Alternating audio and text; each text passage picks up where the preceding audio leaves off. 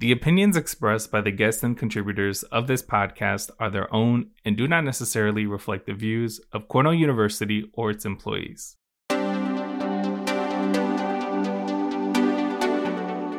Welcome to the Inclusive Excellence Podcast. June is LGBTQ Pride Month, a month that recognizes the 1969 Stonewall Uprising that took place at the Stonewall Inn in New York City. To honor this month, we have collaborated with the LGBTQ plus colleague network group at Cornell to create a special series called Beyond Binaries. Through this series, we will interview Cornell staff who identify as LGBTQ to share what pride means to them and celebrate the diverse lived experiences among members of the LGBTQ community at Cornell. My name is Anthony Sis. My name is Toral Patel. And you are listening to Beyond Binaries.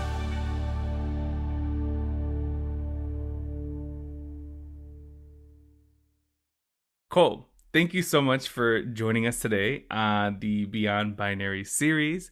Really excited to be here with you this morning. And so, to get us started, do you want to just introduce yourself, your name, pronouns, also where you work at Cornell, as well as some of your salient identities?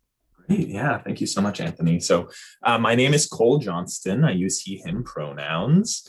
Um, and I currently serve as the program assistant for regional programs. Um, I work in an administrative capacity in terms of supporting all of the um, different Cornell clubs, Cornell Club of Washington, Cornell Club of Boston, those types. Um, but I also get a chance to interface directly with volunteers, um, which is really my favorite part of the role.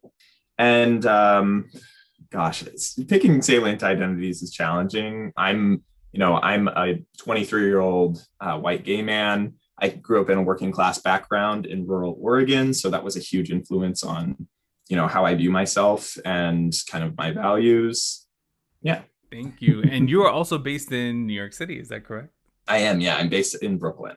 Awesome. So we don't really get a lot of people from outside of Ithaca, so it's really great that I'm learning this about you now as well.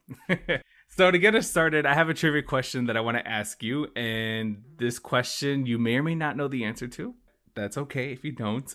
So the question is which two US presidents have officially acknowledged Pride Month? Uh that's a great question. I think that it's probably Barack Obama and Donald Trump. Is that true? Close. You got one of them correct. So President Obama is one of them. Is correct. Okay. So Donald Trump did not. He did not. Okay, great, great, great. Fits my narrative. So okay, okay. Is the other one Joe Biden? Well, prior to this year, it was actually President Clinton. Really? Okay, okay. So I did not know the, that. Yep. So to get us started, I want to talk a little bit more about this word pride. And I feel like Pride Month in particular, the word pride itself, has such different meanings for every person, even within the community. And so, for you, when you hear the word pride, what words, feelings, experiences do you immediately think of? Mm-hmm. Absolutely. You know, pride is a word that has a lot of connotations and a lot of meanings across my life in different contexts.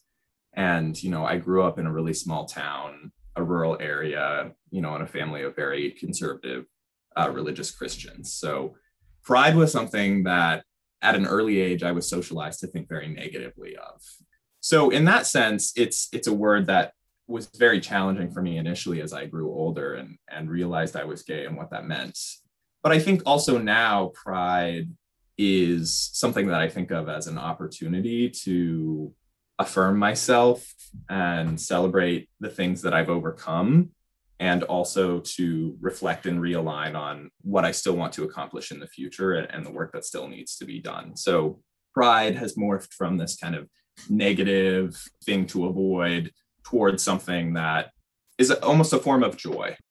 What are some other things when so I think about particularly when you felt included. So you talked about your mm-hmm. upbringing mm-hmm. and having this particular kind of negative connotation with the word pride. And so can you think about or can you share if you feel comfortable around what was that experience like when you did feel included when you did feel like you were seen heard acknowledged for who you were yeah you know i think it's hard to pinpoint the first time ever but I will say that, you know, it's not something that I really experienced this feeling of inclusion, of like a basic affirmation of who I am until I came to Cornell as an undergraduate. So uh, I'm a recent graduate. I graduated in 2020. I graduated high school in 2016. So I came out at the end of high school and it was a pretty disastrous experience.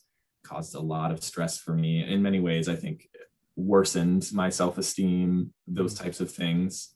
And, you know, freshman year of college, I met one of my best friends and he's a straight man. And it was very shocking to me. That that's the, the emotion I remember first is shock when someone is capable of understanding the nuances of what it means and the experience of living in a straight culture. Basically, listening to what I have to say and hearing, you know, if I'm frustrated or challenged by something that's happening, for example, like in a student organization, him being willing to go and have those conversations with other straight people was a mind-blowing experience for me because I, I only really had myself as an advocate in that arena prior to college. I think also, you know, one of my other best friends, his name is Dustin Liu. He's wonderful. I'm sure um, several of our colleagues at Cornell have gotten the chance to work with him, but you know, he was kind of a role model for me. He was someone who very authentically embraced who he was in every part of his identity as a gay man and he really ran with it you know he didn't there was no covering there was no filtering there was no censoring of his true authentic self and that's something that i took a lot of wisdom from what i love about what you just shared too is the importance of allies right mm-hmm. and how sometimes people can surprise you in different ways. And so just the importance of allies, I can think of definitely some straight people in my life who have really gone above and beyond and continue to amaze me.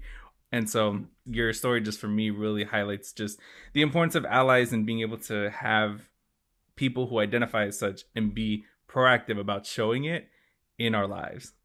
Yeah, yeah, absolutely. I, I think that, you know, pride is also something that gives me an opportunity to remember that there's such a capacity for change. You know, even talking about the role of allies in my life, in high school, I remember as I approached coming out, I pretty much systematically went through and, and ended every friendship that I had with a man just because I, I had already closed myself off to that opportunity. I had, I had assumed that every single man in my life would react incredibly negatively. And for me to end up finding such a comfort and like a home um, and affirmation from a friend who was straight was something that really shattered my worldview and really, really forced me to consider, you know, what role does my vulnerability and my connection with straight people have on how the world looks like for, you know, the LGBT plus community 20 years in the future. Yes. So for our listeners listening, if you're an ally, just know that you have the power and ability to shape our lives. And so thank you. Thank you. Absolutely in your opinion, why should people care about Pride Month? I know we've talked about the importance of it to you and how it's kind of shaped and evolved over your life, but why should other people, allies, non allies, even care about Pride Month? Yeah, you know, I think for me, Pride Month is an important opportunity to look forward and ask what still needs to be done from the research and learning that I've done, I, I, really like to view pride as an act of resistance or or challenging of the status quo, right? And and I think there's a lot of discourse right now. I don't know if you, how on the Twitter sphere you are, for example, oh, yes, but yes, you know, there's so much conversation happening right now about what is pride, who is it for, and what's its ultimate purpose. I encourage others to engage with Pride Month and to to do that learning and to engage with people who you know engage across difference to focus on like how can we break down these systemic barriers that lgbt plus people face every day even further? Mm-hmm. you talked about this notion of pride being an act of resistance. Could you elaborate a little bit more on that and what you mean by that?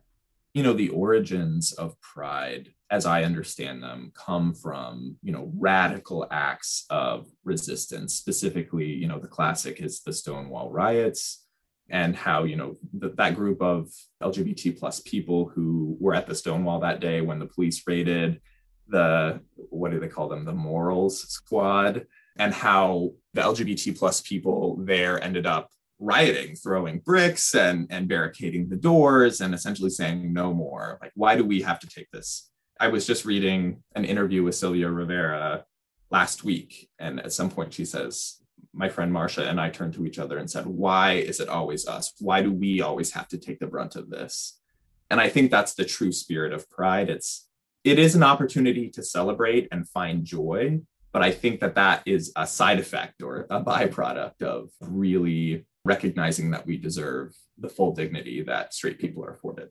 Absolutely. And so, just for some context for our listeners, so Marsha P. Johnson is who uh, Cole was just referring to, and Sylvia Rivera. So, those two in particular, they are trans women of color, and they're mm-hmm. seen kind of as the pioneers, really, of the Stonewall riots and who kind of led the movement after that event to be what it is today, right? To be the pride celebrations and everything that many of us celebrate each and every year. And so please definitely do your research on them and just the importance of their work and their impact on the LGBTQ community. So thank you, Cole, for sharing that. Mm-hmm. Absolutely. You mentioned also earlier about advocacy. And so I'm curious from your perspective, right? What does advocacy look like for non LGBTQ people beyond mm-hmm. Pride Month. And so we know Pride Month is 30 days, but what does it look like beyond that? I encourage them to think about the most vulnerable people in their communities, the most vulnerable LGBT plus people. And for me, you know, in my home community, I think of the minors who who live in households that are, you know, very violently homophobic or violently transphobic. And I think it looks like um, straight people or people who want to be allies, who want to practice allyship in those communities, stepping up to have conversations with others and protecting the members of the community that truly don't have, you know, the financial ability to to relocate to a safer location or they don't possess the power in the household to advocate for themselves or protect themselves in any way. At any time, you know, if you're wanting to practice, just stop to yourself, think about your context, your community, and ask, who are the most vulnerable and and what can i do to support them? Yes absolutely 100% i'm just shaking my head like yes in agreement because I, I, think it's so true and i think it looks so different for each geographic location right? And so yeah. and depending on where you live you know some of those issues might be more prevalent among lgbtq folks than others. And so cole i really appreciate your insight on that transitioning over into some of these relevant topics, issues within the community. So, you know, we've talked a lot about allies, we've talked a lot about their impact, which is great. But as a member of the community, what do you think are some of the most pressing, relevant issues that are happening right now? For me, the most important pieces that I think about in terms of supporting our community is jobs protections and housing protections. I think that's something that many LGBT plus people have been asking for for decades now, in many respects, has still not been fulfilled. It was particularly interesting for me to learn that marriage equality was not actually something that was a priority in the early days. It was not necessarily that LGBT activists wanted to be included in the institution of marriage, but more so just wanted to be able to live and to work without constant threat of being fired for who they were. I look at a lot of statistics. I do a lot of research, right? I was a Cornell student, and academia is one thing, but I had a very visceral experience my junior year of college um, that really kind of humanizes some of, of what we're talking about.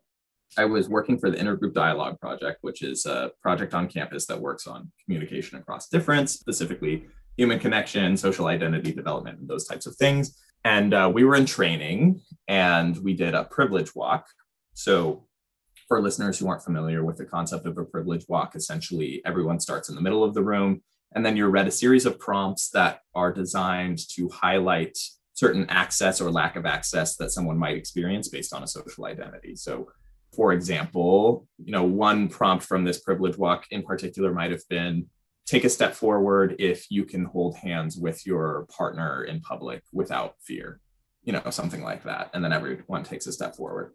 So throughout the course of the activity, I went through the prompts. And by the end of this activity, I had my back against the back wall of the room, which meant that essentially, like, I had identified with the most prompts talking about lack of access or experiencing some kind of systemic oppression related to, to being a gay man. And it was mind blowing for me because I was looking at every other person in the room.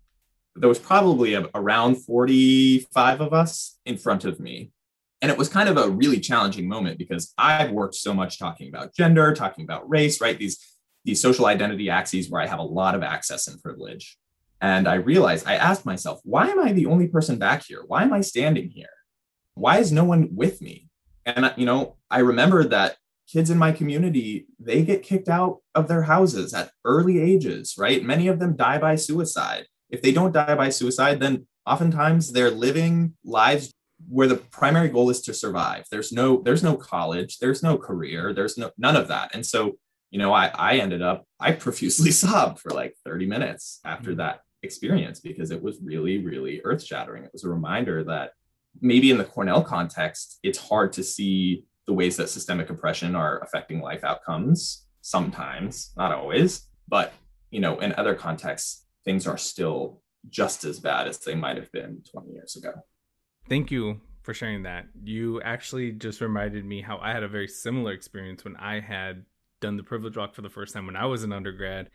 And it was interesting because where I grew up, so I grew up in Chicago now, when I went to college, I went to college in Connecticut, small liberal arts college, and there were a lot of people who did not look like me. And so I had this moment, a very intense culture shock that when I then did this privilege walk and realized how much privilege I did not have, even though I was somewhat cognizant of the amount of privilege I did have being here in Chicago, it was a jarring moment for me as well, where I was like, oh my goodness, like what? Similar to you why am i all the way in the back and yet all of these folks here are you know and mind you this activity i remember doing it with other people of color. And even then i was still towards the back because particularly because of my lgbtq identity as well as social economic status and other identities. And so all of that together for me was just so overwhelming and i was like oh my gosh. And so i really had to find a way to survive really from that activity and to find a way to survive in that setting. I had never been introduced to that kind of activity and just in that particular setting was so much more impactful. I think to a certain degree in a negative way. But mm-hmm. I was able to overcome it and I was able to really then explore these identities a little bit more and how it shapes how I navigate or navigated rather that space of being in small town Connecticut or small city Connecticut on a liberal arts college campus with only less than 2,000 people. So it was definitely quite the experience, and it definitely brought me back to a, a memory that I don't think super fond of, but nonetheless really shaped and molded how I talked about my own experiences in other spaces. Yeah, absolutely. And I think it's just a quick note. It's worth noting too for listeners who who work in anti-oppression or in inclusion that it's important to think very critically about what types of activities we're doing and the context in which we're doing them because they do have the capacity to cause almost a traumatic moment. Absolutely. So I'm feeling this conversation. We've talked a lot of really heavy things.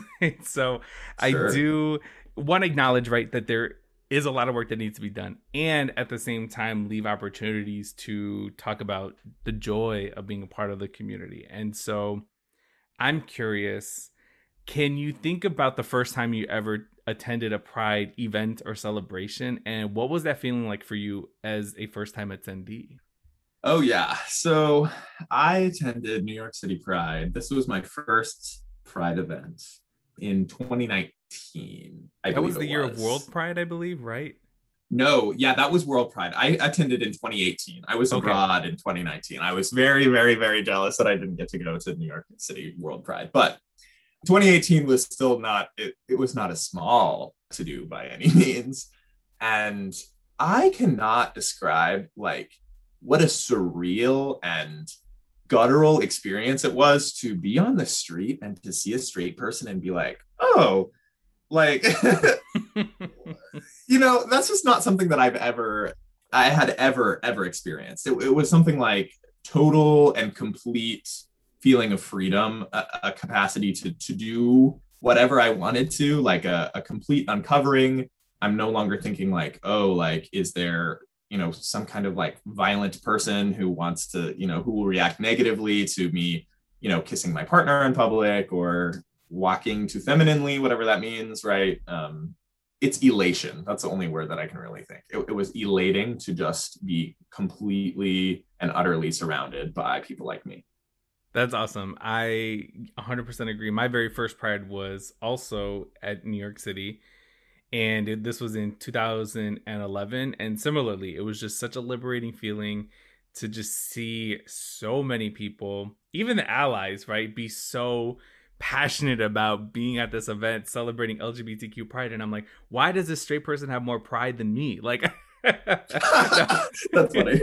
Yeah, well, because you know, at the time I was still early in my own understanding of my identity and what it mm-hmm. meant to be gay at the time, and so it, you know, it was still new for me, and yet here are thousands of people on the street just yelling and screaming and voguing and dancing and singing. I was like, I, I, mean, it was just, it was a lot, but in a very mm-hmm. positive way. And I think it definitely shaped and molded how I then kind of came out or was openly, I guess, more myself to other people in public. And so, nonetheless, though, still very overwhelming, but a, a positive one. As you said, I think elating is the best way to describe it and I think also New York City in particular. I've attended a few other prides in different cities, and New York City, I think, because of just the size of the city and the size of the event, like, and especially World Pride, which was the last one I attended, it was just, it was already bigger than what it was previously, and I didn't think that was even possible, but it was. Mm-hmm. So mm-hmm. I 100% agree with you on that. Cole, it's been a pleasure having this conversation with you. I really appreciate just how much you've shared about yourself and about your experiences and your vulnerability. So I definitely want to thank you for that. And so to wrap up our time together, I want to ask you, how do you plan on celebrating Pride this year? I have been actually asking myself this over the past few days and thinking, you know, what is what does it look like? And you know, I think honestly, my personal project, this is a very personal response. I'm looking to just spend time with my loved ones and to do some like just overtly queer behaviors. like, you know, I, I don't know if it looks like one of my friends, for example, wants to do like a drag brunch like on her roof and like have a bunch of different friends perform and dress up and um, just go over the top. It's been a very, very difficult year. And I think that this is an opportunity to celebrate, like, once again, the overcoming of something that's extremely challenging and taking heart and celebrating and saying, like, we're continuing onward. And, you know, this is our space to claim. It is our space to claim. So, once again, Cole, thank you so much and happy Pride. Yes, thank you so much. Happy Pride to you, Anthony. For the latest updates on diversity, equity, and inclusion at Cornell, as well as resources to honor and celebrate LGBTQ Pride Month, be sure to visit diversity.cornell.edu. My name is Anthony Sis. My name is Toral Patel. Thank you for listening to the second episode of our special series, Beyond Binaries.